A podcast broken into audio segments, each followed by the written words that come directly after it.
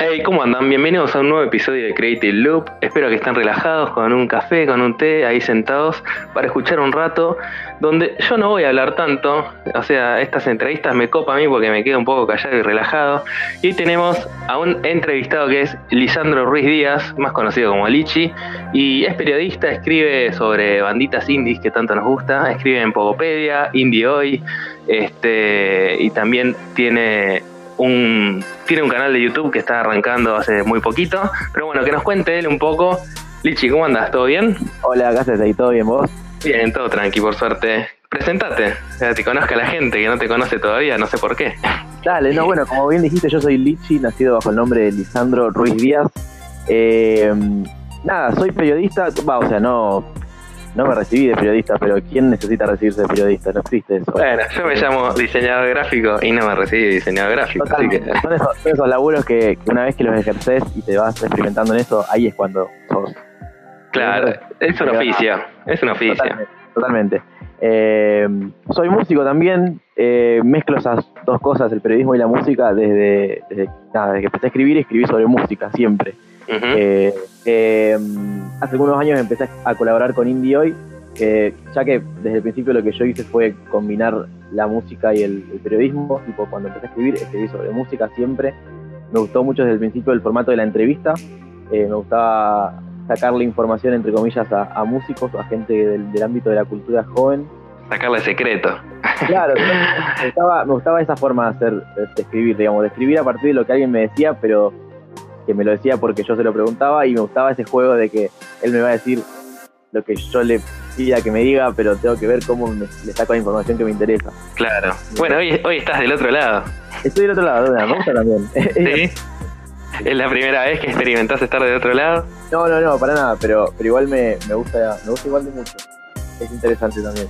Claro, bueno, es una parte también, eh, viste, como jugar el otro rol, entonces está bueno cuando uno entrevista también saber como qué es estar del otro lado, ¿no? Sí, mal, es un entrenamiento también. Tal cual. Y pero más allá de que me contaste como un poco eh, ahora cómo andas, pero yo quiero saber cuándo inició esto, o sea, cuando el Lichi que no sabía qué hacer con su vida dijo, che, me gusta tocar la guitarra, me gusta un poco la música y quiero, no sé, jugármela por este lado, viste, que también son carreras medio siendo diseñador gráfico, te entiendo, medio complicado a veces, ¿viste?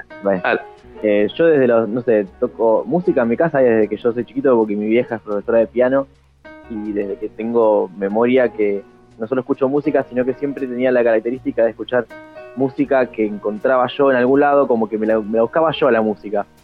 No sé, con internet, que soy una sí. yo con internet toda la vida, entonces era como no, no era escuchar lo que pasa en la radio y, y nada más, sino que yo quería más y me gustaba investigar música de un país raro. O de... Claro. ¿Cuántos años tenés, Lichi, vos? Ahora tengo 25. Ah, claro, bueno, somos generaciones distintas. Yo no había internet cuando buscaba música.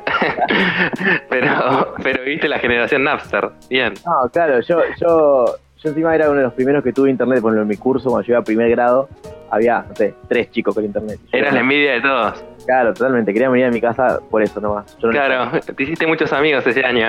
Claro, claro.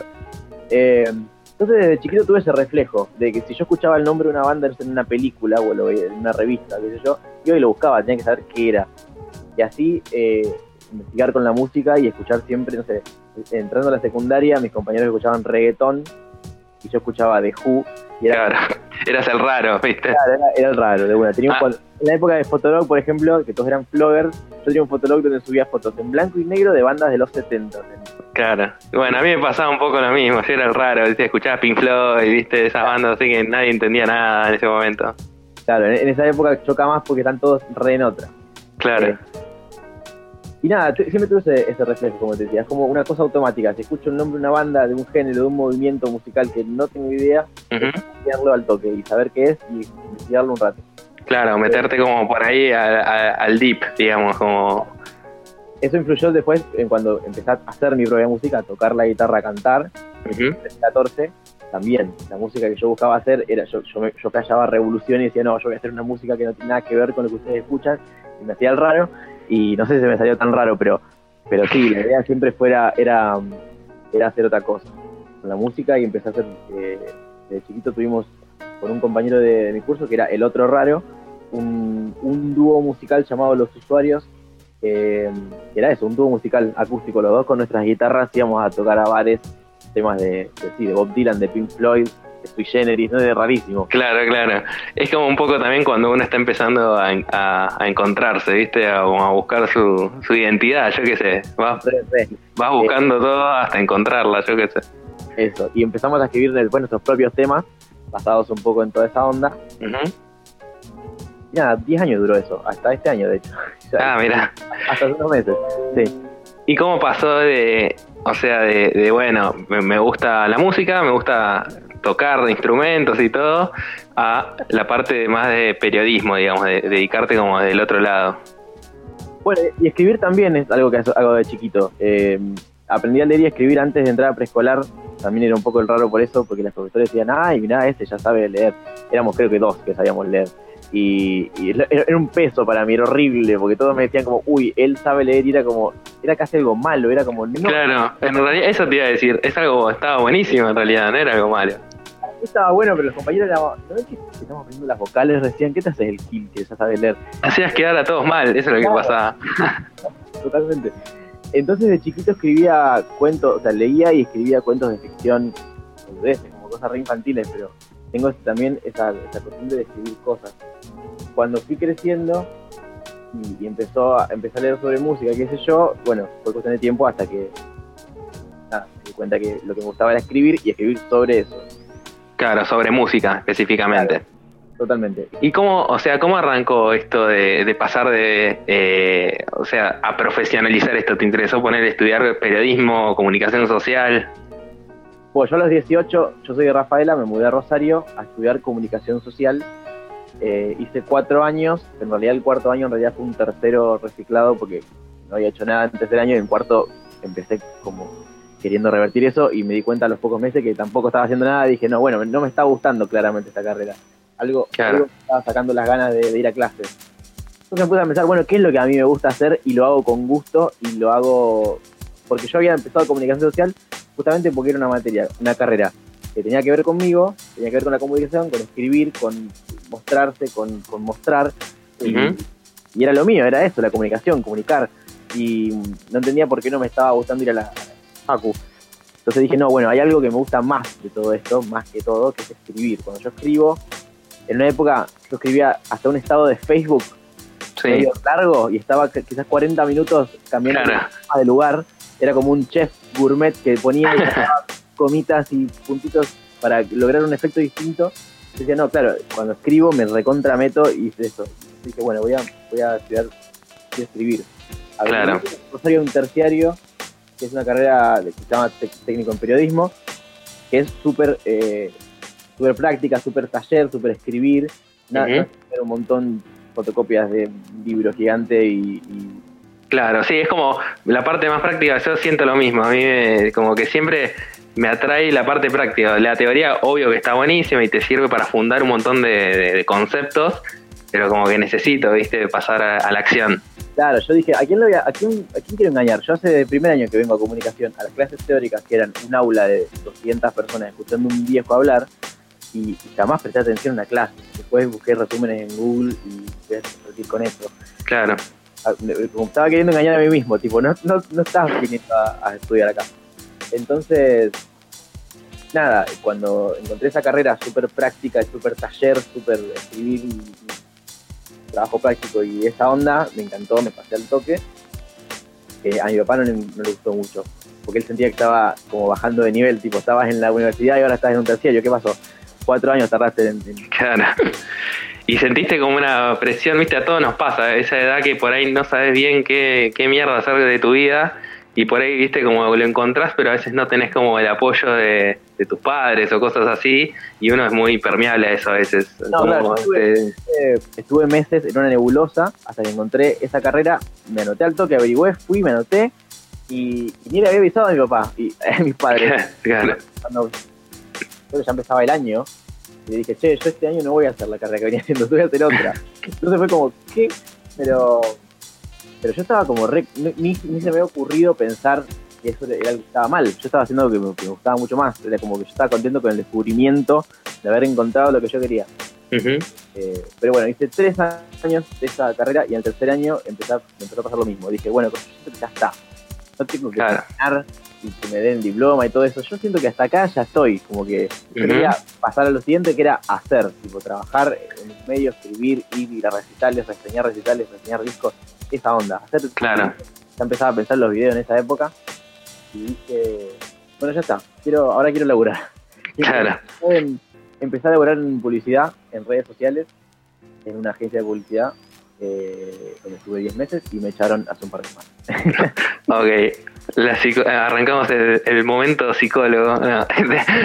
este, para, Lichi, te quería preguntar, o sea, más allá de que, bueno, toda, eh, vimos un poco tu parte más de la parte educativa tal vez, o de la parte de, cómo, cómo te fuiste encontrando y desencontrando o, marcando tu propio camino también a la hora de, forjar una profesión como el periodismo, eh, ¿quiénes fueron las, las personas o vos viste, no sé, leías tipo artículos, a mí me pasaba cuando era, tipo cuando leía los artículos de la Rolling Stone, por ejemplo, decía, ¿qué flash esto?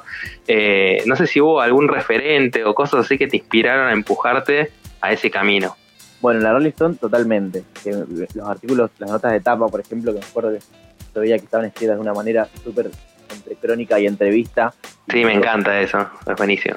Eh, después, bueno, yo tuve un, primo, tengo un primo que todavía existe, todavía se mudó a México, eh, que es periodista, trabajaba en el diario Perfil y él fue como mi primer editor barra maestro Yoda, que era medio que yo le mandaba cosas que escribía, él me las corregía, me daba tips y así. Eh, entonces tuve ese entrenamiento de él. Claro, fue como, como Luke cuando va a ver a Yoda. ¿viste? Eh, cada mail que le mandaba era como un viaje al planeta de Yoda. Claro, sí. No la corrección. Em, un poco fue eso. Un poco también, bueno, como te dije, las redes sociales, los videos de YouTube, todo el, cómo se fue transformando el contenido en esos años justo. Eh, yo no pensaba solo en escribir, no pensaba solo en el texto como una cosa escrita, sino que el texto puede ser una idea que puede ser algo que vos contás en un video o, algo que vos mostraste en un video o algo que contaste en un audio, como este mismo podcast, o, un discurso, el texto puede estar en otros lados, en una imagen. Tal cual, sí, como que el mensaje, yo siento que hoy, eh, más allá, o sea, sin desmerecer obviamente la palabra escrita, eh, como que está mucho más abierto a cualquier medio, ¿viste? Como que Internet para mí es una gran oportunidad, ¿viste? Para alguien que está como ansiado en, crear contenidos, es el momento, flaco. Mueve el orto que tirás la semilla y crece, ¿viste? Claro, cuando cambió el soporte, cambió la forma en que, en que vamos pensando qué hacer y cómo hacerlo. Entonces, en esa época recuerdo que yo ya no pensaba solo en escrito, sino que pensaba en producir, en mostrar, en contar, pero no necesariamente tenía que ser a través de lo escrito. Yo ya me había abierto la cabeza a, a lo que venga. Yo quería, quería eso, quería mostrar me parecía que me salía bien y que me, y que me gustaba la idea de contar cosas, de mostrar cosas, de compartir con otros, de conectar. Eh, claro. Gente con información, poner por decir una manera, eh, y que, nada, se puede hacer de muchas formas. Tal cual. Y ahí, o sea, vos, eh, ¿cómo, fue? O sea, ¿preparaste como una carpeta de trabajos? ¿Empezaste a, escribir vos en, un blog? ¿Cómo, cómo, cómo lograste pasar de, che, escribo, me encanta, escribo, poner ese post de Facebook y me hago un blog, ponerle para mí, y cómo muestro mi trabajo y logro conseguir trabajar en alguna, bueno, Podopedia, Indie algún medio así como más grande que te permita ampliar tu voz a más gente. Bueno, yo lo que siempre digo es que si, alguien quiere escribir, que no espere que lo llamen de Indie o que lo llamen de diario. Que escriba, si se puede, cualquiera puede hacer un blog y escribir. Eh, si alguien quiere hacer videos, que los haga y los suba y listo. Eh, después vendrá la forma en la que lo profesionalizas. Eh, o quizás te profesionalizás vos solo y terminás pidiendo de ser vos. Pero. Claro. Eh, a mí me pasó con Indie Hoy que tenía un amigo que escribía en Indie Hoy y le dije, che, ¿qué hay que hacer para ser como vos? Pasame la fórmula. Claro. me dijo, no, bueno, pasame algo que hayas escrito, se lo paso a los chicos. Yo le pasé cosas que había escrito, pero también le pasé algo que en ese momento me pareció un plus, que es que yo tenía un contacto, un, un amigo músico que tocaba con Maxi Truso. Entonces yo les dije, ofreceles que yo les hago una nota, le hago una nota más incluso sobre su nuevo disco, estaba a punto de salir, le hago una entrevista, entonces que sea como un piloto, una prueba piloto mía, para, ver si yo les gusto o les sirvo. Claro. Respondieron que les gustaba lo que yo escribía y que además que les gustaba la idea de hacer una nota maxi, porque ellos lo habían querido buscar y no lo encontraban, como no lo podían contactar, entonces dije, bueno, genial. Eh, yo se la hago, le hice la nota a Maxi Truso, publiqué la nota y a partir de ahí era como, bueno, yo le empecé a ofrecer, che, ¿quieren que le haga nota tal? Yo solo iba y buscaba las bandas. Eh, se, había anunciado en esa época el cartel, el line-up del Lola Palusa. Yo agarré las bandas que estaban más abajo, no necesariamente las nacionales, las internacionales que estaban abajo, y yo empecé a contactaba por Facebook, por mail, al manager, como sea, y los lograba contactar, entonces le decía a Indio, che, tengo nota con tal. Y los estaban como, uy, buenísimo, dale, hacela, mandala. Y así, bueno, terminé quedando ahí adentro. Excelente. O sea, lo, que veo es algo que siempre comento acá en el podcast, que es hace algo, tipo, como no importa, tipo, pues, no sé, me encanta eso que decías que te moviste vos directamente y fuiste con una propuesta concreta, no te fui, no, no es tipo, mandé el mail, bueno, yo escribo y, estaría copado, me encantaría trabajar, viste, como, es como fuiste con toda la actitud a, romperla, viste, eso está buenísimo. Yo pensé, debe haber un millón de chicos que escriben bien y le mandan mail pidiéndole escribir para ellos. Entonces, digo, Tal cual. Es como estar que yo puedo salir y encontrar al artista y llevárselos yo a ellos. Es que más allá de que ponele, si publicabas la nota en ese medio o no, le ibas a publicar en tu blog o en tu canal de YouTube o en donde sea, porque, o sea, es como la actitud que saliste a conseguir las notas. Totalmente, totalmente. Ah, eso yo creo que, es un consejo clave como eh, para, por ejemplo, cuando estás arrancando o estás medio perdido, ¿viste? Como siempre actuar, siempre hacerlo, tipo, como no te quedes sentado porque... A, a, a decir, uy, yo no soy nadie, ¿cómo le voy a mandar un mail a, al banda para entrevistarlos. Tal cual. Es al revés. Eh, por ejemplo, yo le hice una entrevista a Will Butler de Arcade Fire. Es una banda muy zarpada que de hecho eh, había cerrado el primer Lollapalooza. Eh, y como hice, le mandé un privado por Twitter al chabón y me respondió, o sea, como, sí, sí, luego, qué sé yo. es que el no ya lo tenés, o sea, es muy cliché decirlo, pero es así, o sea... El, dije, mira, dije, el loco tiene 100.000 seguidores, no tenía tanto, entonces le mandé un, mensaje que capaz lo ve. Y lo vio, me respondió, me dijo, sí, mandame la pregunta a tal mail. Y cuando le, le dije, che, tengo entrevista con Arcade Fire, estaban por el techo. Tal cual. Bueno, como yo te rompí las pelotas a vos, para que... este, pero no, pero a ver, o sea, en concreto lo que voy es que eso, hay que moverse y, no quedarse con el no, boludo. O sea, a ver, es verdad que mil veces más te van a rebotar o no te van a responder, pero a veces va a pasar que sí. Si sos eh, insistente y si tenés las ganas para hacerlo, va a salir algo. No tener miedo de, ser un rompebolas y perseguir. Tal cual. Así, ser un rompebolas se puede poder encontrar. Medirse con, con la rotura de bola, pero sí, eh, Lichi, si querés blanquear algo en este momento y decímelo a la cara, decímelo acá, no te estoy jodiendo. No, tengo un par de colegas que ya cuando los nombres dicen, uy, ese chabón, que jede, pero que la gente está tratando siempre en este ámbito de, meterse, de, averiguar, de conocer, de hacerse amigo de. Se nota mucho cuando lo está haciendo mucha fuerza. Pero, pero no, bueno, sí, es eso, hay que romper las bolas. Claro, tal cual. Sí, es eh, como, como no, no, no bajonearse también con los no, que, que vienen mucho y muy seguido a veces, pero no bajonearse, seguir adelante. Exactamente. Y Lichi, o sea, estabas comentando que, eh, o sea, bueno, empezaste a escribir en, en medios digitales más que nada. Y, y, después, o sea, ¿de dónde vino esa necesidad de empezar a, a aparecer en, en video, digamos? ¿Cómo, ¿Cómo pasaste de, escribir a...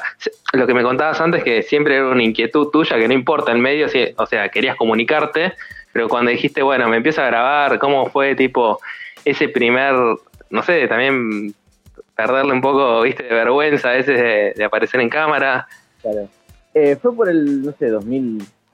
¿Cuándo hice mi primer video? 2017, ponele que, o 2016, que estaba esa cuestión de eh, los influencers, las stories de Instagram. Eh, en esa época creo que eran nuevas las historias de Instagram todavía. ya lo, habían robado hace poco a Snapchat. Snapchat. Eh, eso de hablarle a la cámara y yo decía, bueno, quizás esto me puede salir. Al principio me daba cosas, como que decía, no, lo mío es lo escrito, lo mío es sin mostrar la cara. Eh, hasta que con Podopedia ellos me dijeron, nos gustaría hacer como blogs, como videos en YouTube. Yo dije, bueno, yo pruebo, yo lo hago. Y yo tenía, tengo a mi amigo Voz FGP, que es youtuber, que está youtuber consagrado, hace años. Eh, él lo hacía y, yo lo miraba y decía, qué loco, él tiene una facilidad con la cámara, bla, bla, bla. Y yo pensaba, bueno, quizás yo también. Pero como nunca lo hice, no, me salió, no, no, sé, no probé. Claro. Nada, agarré mi celular, prendí, hablé, dije un par de boludeces, hice un primer video para Pogopedia que se llamaba algo así como qué hacer con toda la plata que te ahorrarías si no fuese a ningún recital. Eh, y lo compartió un montón de gente, quedó muy gracioso, a la gente le gustó. Y de ahí era como una adicción. Dije, no, no, ahora quiero hacer mil videos más. Me encantó esto, estuvo re bueno. Es más, editar videos es algo que me divierte mucho también. Es algo que me pasa con, con, la, con lo mismo que me pasa con la escritura. Es que empiezo y, me olvido de, qué planeta vivo. Estoy en, la computadora editando, me encanta. Eh, entonces ahí descubrí eso, eso y dije, bueno, también voy a explotar eso.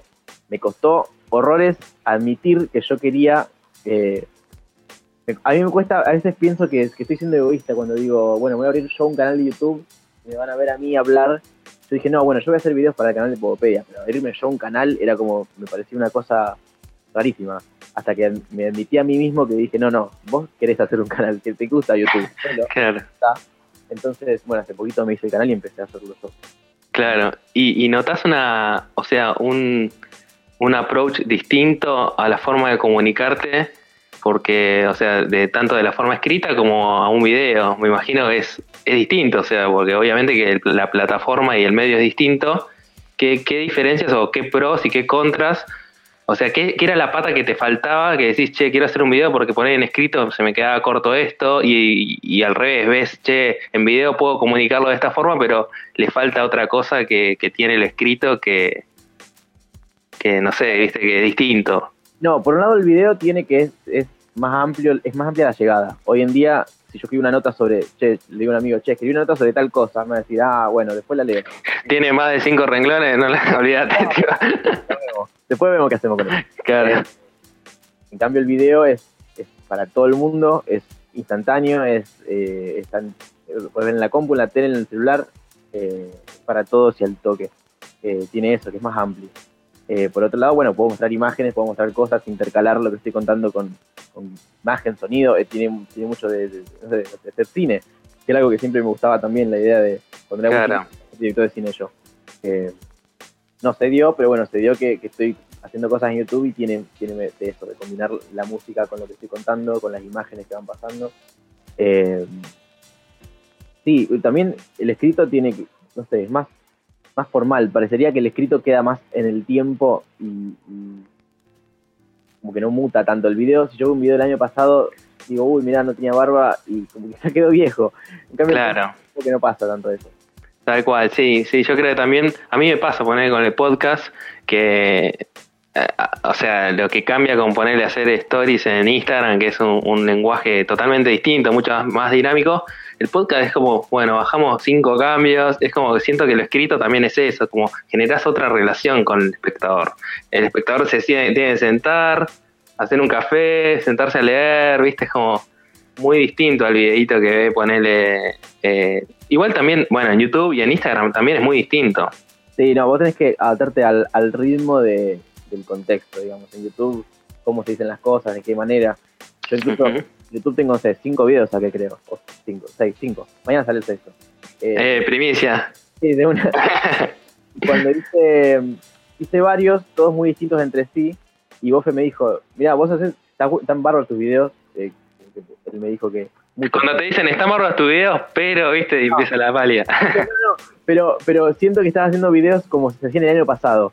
yo digo, pero, ¿qué? ¿Eran muy distintos los videos del año pasado? Sí, me dice, porque ahora los videos eh, tienen otro enfoque. Era un detalle al final lo que me quiso decir, pero era como dije, ah, mira, había otra, otra cosa, como que no me estaba dando cuenta. Eh, igual ahí una, una cosa, o sea, sos de seguir mucho de las tendencias, porque también uno a veces como que dice, bueno, ya fue, yo soy yo, hago lo mío. Está eso, que yo con Bofe, gracias a Bofe, empecé a ver youtubers, empecé a enterarme de qué era todo ese mundo, había un montón de cosas que yo no tenía idea, eh, y todavía ahora estoy enterándome de cosas, como que no, no llegué, no terminé de, de, armar el bolso en, Claro, igual ahí yo, yo no, no, lo decía como algo malo, por así decirlo, entre comillas. como por, ahí, por ahí está bueno no estar tan al tanto de lo que pasa, porque si no siempre estás corriendo de, de la última moda, tipo... Comparándote de una a una. Eh, yo creo que, sí, que tengo eso en YouTube, que le puedo sumar cosas que le sumo sin saber, sin tener en cuenta si lo está haciendo otro o no, y, y puede bueno. bueno. De hecho, eso me dijeron, que mis últimos dos videos o tres tienen como una parte en la que es como ficción, como actuado. Me dijeron, eso no lo hace nadie hoy prenden la cámara, cuentan una boludez, la apagan y lo editan. Y... Es que yo creo que, bueno, yo obviamente vi, tu canal de, de YouTube, me, me copa el contenido que haces. Y, siento eso, como que también es una voz distinta. Y tal vez eso está bueno, como que, que no estés tan influenciado por, por, por, otros contenidos, ¿viste? Como que a veces uno, siempre siguiendo la tendencia, es como que nunca vas a agarrar la gallina de huevo de oro y siempre estás corriendo atrás de, bueno, ahora se hace la Rosa de Guadalupe, voy a hacer esos videos, digo, cosas así. Y como que, ¿quién sos al final? ¿Qué contenido estás haciendo? O sea, Totalmente. Yo creo que me va a llevar, eh, como, como en todo, me va a llevar un tiempo encontrarme a mí mismo, ver qué clase de actitud tengo con YouTube o qué clase de contenido es el mío o, qué clase de contenidos, porque puedo hacer un montón de cosas distintas, pero, pero me gusta saber que la gente nota que hay algo distinto. Tal cual. Eh, Lichi, ¿y proyectás, digamos, a futuro, digamos, como decís, bueno, ahora estoy en esto, de acá, no te digo a 10 años, obviamente, porque eso es imposible, pero decís, che, para el canal de YouTube o para la parte de escrita, ¿Tenés como una proyección, che, quiero lograr esto, quiero enfocarlo para este lado? Totalmente. Yo cuando, cuando me pasó eso de que me pasé de una facu a otra, eh, yo empecé a pensar ahí bien, porque uno está termina la secundaria y está medio como una nebulosa. Por más que elijas una carrera, quizás todavía no entendés bien a qué te va a llevar eso. Yo había elegido esa carrera porque me gustaba, no sé, me gustaba esa onda, me gustaba comunicar y bla, bla, bla, me gustaba la amplitud de la carrera, pero no, no tenía idea de qué iba a hacer cuando termine. O sea, era como una cosa de, inercia de terminar la secundaria, elegir una carrera que más o menos me guste, estudiar y rendir y así y listo. Hasta que un día dije, no, pará, yo estoy, estoy formando a mí. lo que yo haga acá va a tener que ver con lo que termine haciendo después y no hago cosas ahora, después no lo voy a hacer más porque este es el momento de la juventud, de los 20 años de hacer cosas y probar y... Tal cual, es el momento de explorar y equivocarse Claro, entonces dije, no, bueno, no tiene nada que ver con lo que estoy estudiando, va a tener que ver lo que estoy haciendo. Entonces quise hacer más que estudiar. Eh, y por eso, de acá tipo a futuro, ¿tenés algunos objetivos puntuales de decir, che, quiero hacer esto, quiero lograr esto? Bueno, súper puntuales. Yo en la época, cuando empecé a escribir para Hoy, dije, bueno, quiero hacer una entrevista a un artista internacional. Tipo, ese era un objetivo. Y a los dos meses había hecho tres. Y después dije, bueno, entonces ahora lo que quiero hacer es ir gratis a un recital como, como prensa y a los dos meses había hecho también cuatro coberturas. Entonces, como que me iban pasando las cosas, entonces me iba poniendo como mini objetivos a, futuro. Eh, cuando, En los últimos meses que estuve laborando en esa agencia de publicidad, no sé, trabajé 10 meses y creo que desde el primer día yo dije, bueno, acá yo voy a estar un año y después me voy. Es que terminó pasando, pero no porque yo quería, sino porque me echaron. Pero...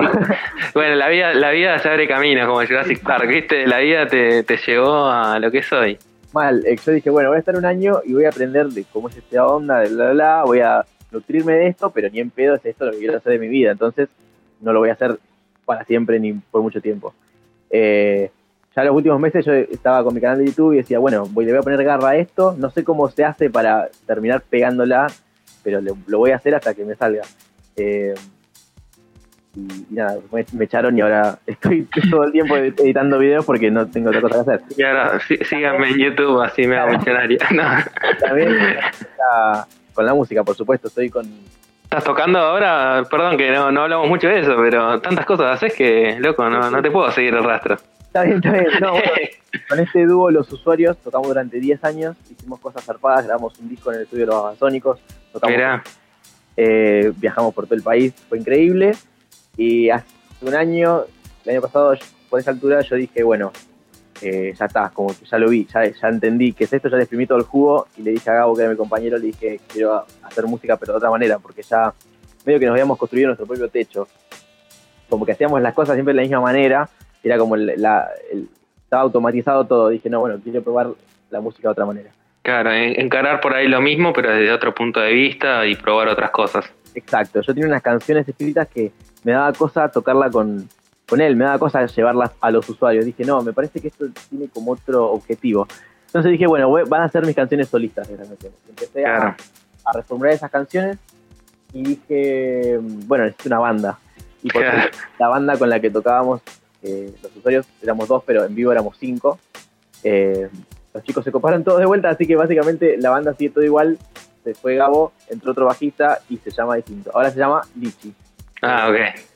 Es un, me gusta la idea de que sea un híbrido entre un proyecto solista y una banda. Es como que es una banda, yo creo que en las fotos vamos a aparecer todos, pero se llama Lichi y la lidero yo y la Claro. Algo así. Ok, este, sí, a, mí yo también tocaba música con mi hermano y nos pasaba a veces que era che esto, pero no va tanto con el estilo y como que uno mismo se va poniendo esas prisiones, viste, que, al final te, te juegan en contra. Sí, totalmente, totalmente. Entonces ahora estamos ensayando hace unos meses ya y al fin de este mes grabaríamos dos temitas. Tenemos esta idea de grabar un disco en el verano.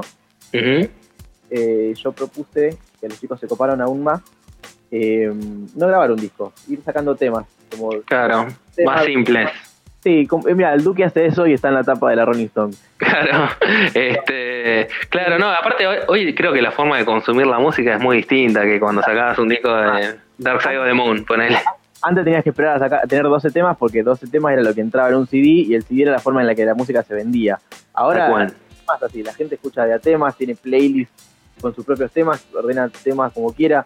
Eh, eh, creo que eh, la, forma de sacar música se va pareciendo más a la forma que tiene un youtuber de hacer las cosas, que es publicar un video cada tanto.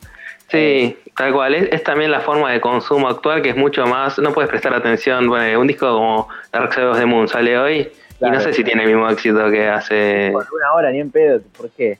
Olvídate, claro, tal cual. Entonces, quizás hagamos eso: sacar uno o dos temas, no sé, cada un mes, no sé. Acá, mientras tengamos temas, lo vamos sacando y ir grabándolos. y Claro, mejor que se quede con ganas la gente que se aburra. Claro, mal, mal, mal. Cuando se empieza a aburrir, saco otro y así. Tal cual. Y por lo que veo, sos muy multifacético. O sea, como que te gusta ir echando por distintos procesos creativos, distintas cosas. No te, a veces no te juega como un poco en contra en la cabeza que decir como que estoy como, como entre comillas, focalizándome en muchas cosas y pierdo atención sobre algunas. Y a veces te hace como decir, es como que, que perdés un poco el foco eh, y, como, como equilibrar las fuerzas. ¿No te pasa eso? Como que no tenés miedo que te pase eso. A veces me pasa que tengo un montón de cosas para hacer y no sé por dónde empezar y, no hago ninguna, que hoy le pasa a todo el mundo, pero me pasa que digo, bueno, me tengo que poner los puntos a mí mismo y decir, bueno, ¿quién soy hoy? ¿Soy el músico? Hoy voy a terminar de arreglar los temas para enseñar mañana, dale, hago eso. Hago eso, termino y digo, bueno, ¿qué hago ahora? ¿Hago un video para YouTube? Bueno, dale, me grabo y después edito y uso este tiempo para eso. Me tengo que organizar como una agenda en la cabeza, porque si no hago todo mezclado, hago un video mientras canto, mientras pienso en lo que tengo que hacer después. Claro. En la nota que tengo que escribir y se mezcla todo y no termino avanzando en nada, como vos decís. Entonces me tengo que, como decía, bueno, hoy me levanté, hoy es miércoles, tengo todas estas horas libres, ¿qué hago? Bueno, hoy voy a grabar un video a la mañana, lo edito a la tarde y sale mañana, dale. Y mañana mientras sale el video eh, y la gente lo ve, yo compongo un tema nuevo que tengo que ensayar el domingo y así. Me tengo que organizar un poquito. claro, este, como que, que, sí, o sea, ese es el lado B que a veces no se ve de los creadores que parece que uno está tirado todo el día en la cama, boludeando con Instagram, no sé qué, y no, tenés que ser muy disciplinado, más cuando sos freelance también, de, marcarte los tiempos y, y, las entregas Sí, totalmente. Cuando tiene que ver con ganar dinero, es todavía, porque es un poco te condiciona. Y después el hecho de, no saber una crisis de personalidad, decir, bueno, pero el, el, lichi youtuber, cuando saca, salga el disco, va a ser el mismo lichi, como que, como medio raro, que me parecía como, ¿el público va a ser el mismo? ¿La gente me va a seguir hasta ahí también? ¿O, qué? ¿O cómo le hablo a esa otra gente? ¿Es otra gente? Como que no, no, entendía bien cómo hacer. Y a veces me pasa eso, pero después debe decir, no, bueno, yo soy una sola persona que hace muchas cosas y listo. Eh, no hay muchos lichis, soy un lichi que hace cosas. Claro. Y no te pasa que, o sea, mi pregunta por, ahí va más apuntada a la anterior a, viste, como el dicho de que el que mucho abarca, poco aprieta. ¿No te pasa eso? ¿Sentís que, te puede llegar a pasar eso por ahí? Eh, no sé, siempre bueno, con ese, con ese sistema de ir organizándome, me van saliendo las cosas y, van saliendo bien y la, a la gente le gusta y así no, espero que no tenga que elegir una en un futuro. O, si tengo que elegir una, que sea por, un buen motivo. Claro. Pero no, vamos a ver cómo va por ahora. Voy haciendo malabares por ahora y va bien. Claro, claro. Bueno, bien, bien, bien ahí. Y ahora, para cerrar un poco, ya hablamos un montonazo, este, ¿qué le recomendarías a una persona, viste, que, está ahí como que quiere emprender un proyecto o que, viste, está como medio ahí en la nebulosa que no sabe qué hacer con su vida, viste, cuando uno está saliendo del secundario, que no entendés mucho nada y estás medio perdido? ¿Qué le recomendarías, pero así como puntual, tipo como un consejo medio de amigo, de decir, bueno, esto, tipo, fíjate esto, anda por acá, bueno, un poco lo que dije antes de que para hacer las cosas hay que justamente hacerlas. Si vos querés eh, escribir, escribí y listo. nadie te va a, No esperes que alguien te dé la luz verde o que te diga vos deberías escribir o que te, acepten eh, un borrador que hiciste para después escribirlo de verdad. Si querés escribir, escribí. Si querés hacer videos, hacelos. Internet ya es la plataforma donde cualquier chabón en Japón puede ver lo que vos hiciste. Así que eso está. Si está bueno, eh, la, gente le va a gustar y lo va a empezar a ver y lo va a empezar a compartir y así funciona, supongo. Eh, no tener miedo y, si querés hacer algo, hacelo y listo, empezar. Eh, y una vez que empezaste, no ser ansioso, porque subir un video a YouTube y si al día siguiente lo vieron 50 personas y decir, uy, me vieron 50 personas nomás. No, bueno, tenés que hacer un montón de videos y ir mejorando vos y, tu público ir sabiendo quién sos. Claro. Eh, eso, eso es complicado, no sé, a vos te pasa poner que a veces te, te, obsesionas un poquito con, con, no sé, con los likes o con las views y eso, o, o trancas, como... Con, el, con los suscriptores del canal, porque estoy viendo cómo suben los suscriptores. Anoche tenía, no sé, 5.380 y después me fui a hacer un jugo y volví y tenía 5.420, eran como 40 en 5 minutos. Y dije, no, ¿qué pasó? Claro. alguien había tuiteado que alguien vaya a ver mi video y mucha gente lo vio. Eh, y después, no sé, hasta, hasta ahora subió solamente 20 más y estaba como, no, 20, ayer subí 40 en un, ratito, ahora por qué... Pero no, bueno, dije, no, está Es medio como te, te, genera endorfinas, ¿viste? Ah, ese momento de los 40, ahora quiero eso siempre. Eh, pero no, si lo pienso bien, en realidad fueron 60 en un día, o, o lo de otra manera y, y, está bien igual. Eh, pero además, obviamente, en Internet pasa eso, que quizás estás un mes o dos meses, un año yendo a segunda y un día pasa algo que te viralizás, explotaste y agarrate. Claro. lo bueno es, eso, hacer las cosas desde el primer día como sabiendo que, lo tenés que hacerlo, dar lo mejor de vos y punto. No importa si te ven tres personas o, o Tal cual. Y también no perder vista que lo estás haciendo porque te gusta. Si lo haces porque para pegarla o por los likes o eso, no. Vos mostrás lo que querías mostrar en un principio y, Tal cual, porque ah, también pasa que a veces cuando se da esos picos así medio volátiles de decir, che, de repente tengo 50.000 suscriptores, no sé por qué, o que pasó algo puntual o algún video viral que pasó, eh, después la gente entra a ver tu contenido. Y si tu contenido no, no hay nada o no subís video nunca cada tres meses, después eso desaparece. O sea, se nota, va a ser agua. Esperar a que la gente te vea para empezar a hacer cosas es todo al revés. Sí. Tal cual. Bueno, buenísimo los consejos. Lichi, te agradezco por esta charla. La verdad, genial los consejos y, conocer un poco de tu historia. No, bueno, gracias. Estuvo, estuvo bueno, estuvo divertido. bueno, me alegro. Y antes de cerrar acá esta parte de la charla, decí las redes sociales, tu canal de YouTube, todo para el que no te conoce hasta este momento, que estuvo escuchando el podcast y dijo, eh, mira qué bueno donde este pibe. ¿Dónde te pueden encontrar? Bueno, yo en Instagram y en Twitter soy Lichigrams. En realidad me había puesto Lichigrams en Instagram porque era como Lichigrams. Sí, de Instagram. Después en Twitter eh, me puse igual porque la gente no me encontraba. y bueno, me voy a poner lo mismo en todos lados. Eh, eso es un buen consejo también, ¿eh? Eso es un re buen consejo. La misma foto de perfil y el mismo nombre de usuario en todas las redes. Tal cual. No, se te agúa la imagen. Eh, después en YouTube soy simplemente Lichi. En una época, si ponías Lichi en YouTube, te salían videos de frutas. Lichi es una fruta. claro. Eh, pero ahora que mis videos tuvieron un poco más de movimiento, ahora ya aparece mi. Bien, le ganaste a las frutas, bien. Sí, le gané. eh, ok, entonces te pueden encontrar tanto en Instagram, Twitter y en YouTube. ¿Y para y dónde escribís? En Pogopedia, Indie Indie 90 más 10. Ahí okay. las mías, las puedes googlear. Bárbaro, buenísimo. Bueno, de nuevo, ¿cómo? espero estar en Spotify también, bajo el nombre de... Uh, sí, sí, sí, sí. Eh, ¿Cuándo dijiste? ¿En dos meses, más o menos? No, el, a fin de mes grabaríamos los temas, no sé qué tan rápido saldrán a la luz después. Bueno, buena onda. Bueno, para cuando sea el estreno de eso, este espacio está disponible, charlar un rato, devolverse y, y escuchar un poco de música siempre viene bien. Genial, gracias. Eh, bueno, ahora viene la sección donde nos relajamos un poco, ya hablamos de la parte seria, entre comillas, del podcast, y vamos a ir a la parte de las recomendaciones. Así que yo voy a arrancar con una recomendación, Lichi, me imagino te vas a sumar a estas recomendaciones. Dale, voy a recomendar algo. Sí. Em, bueno, yo voy a recomendar un canal de YouTube que se llama Colors, o sea, colores en inglés, y me encanta, es así, es un, un escenario como minimalista, donde directamente ponen a músicos cantando y es como ah. esa onda, ¿lo conoces? Lo tengo, de una, me encanta. Sí, visualmente, o sea, para sos diseñador gráfico, estudiaste imagen y sonido y eso y, y, nada, te gusta como bien la estética, dirección de fotografía, es genial porque es, está muy... está re bueno. Tal cual, es como con pocos recursos, con muy poco haces un montón. Viste que a veces uno dice, piensa que tenés que llenar todo para que sea increíble y no. ¿no es así? Y está buenísima la música, o sea, los músicos que cantan ahí y tocan, que es un poco medio lo que yo pongo en el podcast de fondo, que ahora se debería estar escuchando, si lo edité bien y no me dio paja.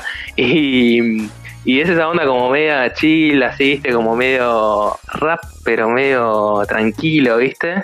Y nada, se los recomiendo, tanto del lado visual como de la música. Para mí yo lo pongo de fondo cuando estoy laburando, ¿viste? O haciendo algo y cada tanto miro y digo, uff, qué copado esto.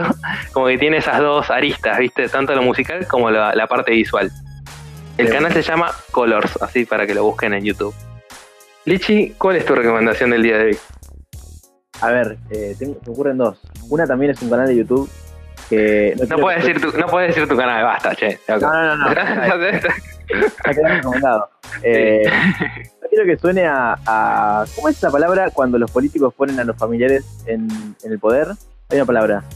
Se llama corrupción, ponele, claro, no, sí, pero como acomodo, no sé. Sí, nepotismo me parece que es. Ah, ok, vos sos, el, vos sos el periodista, o sea, el que sabe hablar y escribir acá, así que...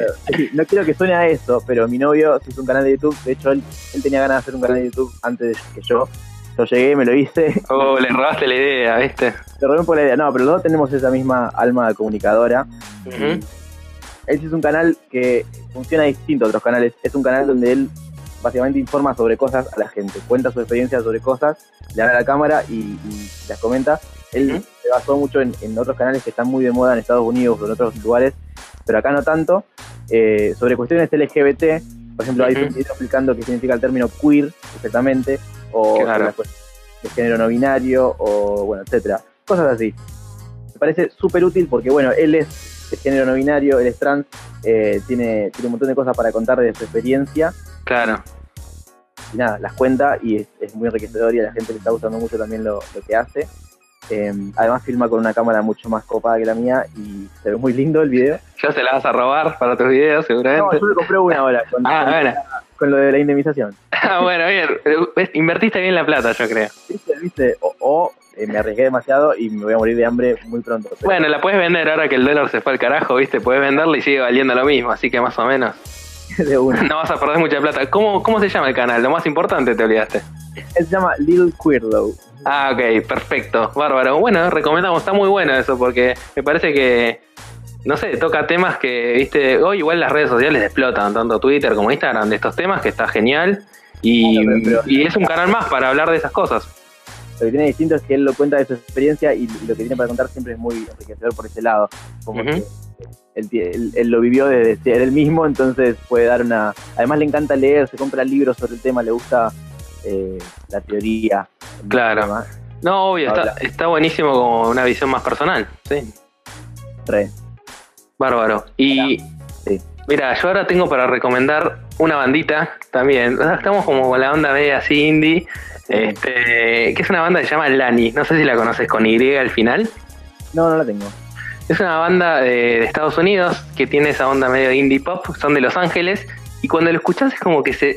Viste, a veces pasa con las bandas que escuchás y decís, se siente como la, la impronta de dónde son, porque es tipo medio, esas banditas medio así como ochentosas que están de moda ahora, como todo el ochentoso que está de moda. Y, y no sé, ¿cómo?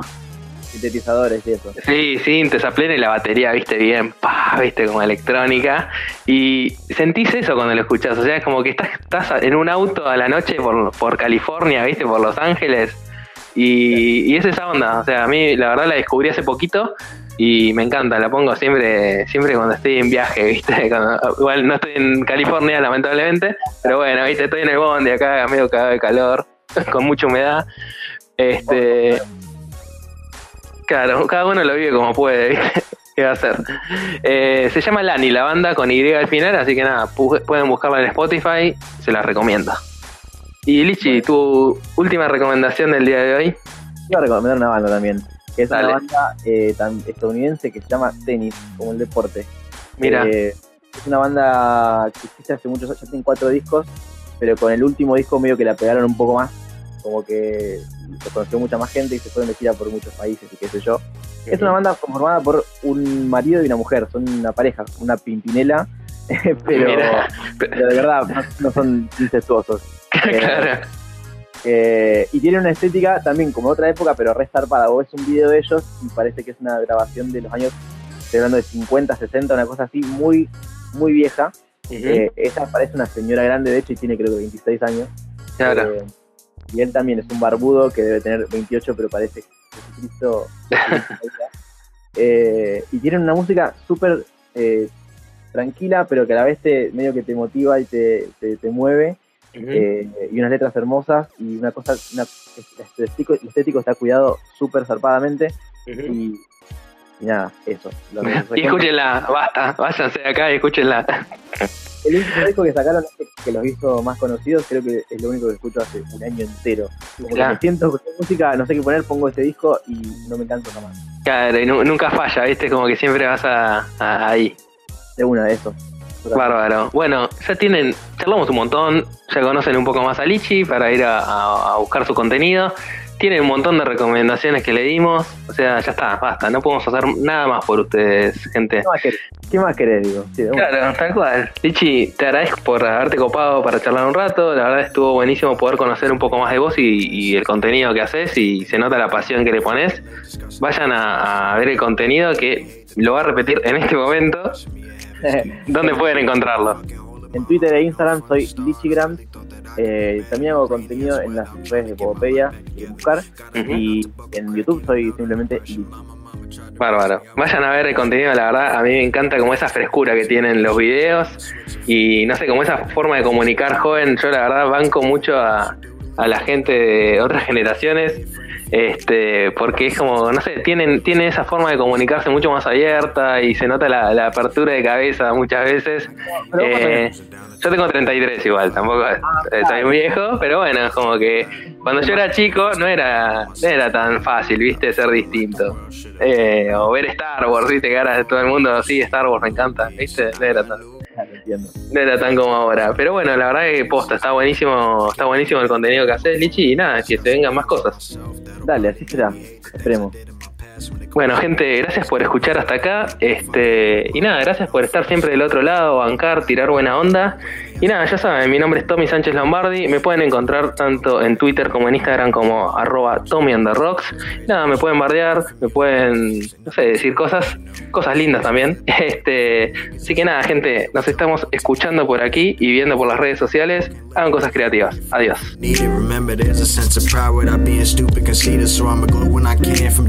with my hands. Thank the Lord up above that I got feet I can stand. Cruising down the two lane on 95. I got money on my mind, but I let it ride.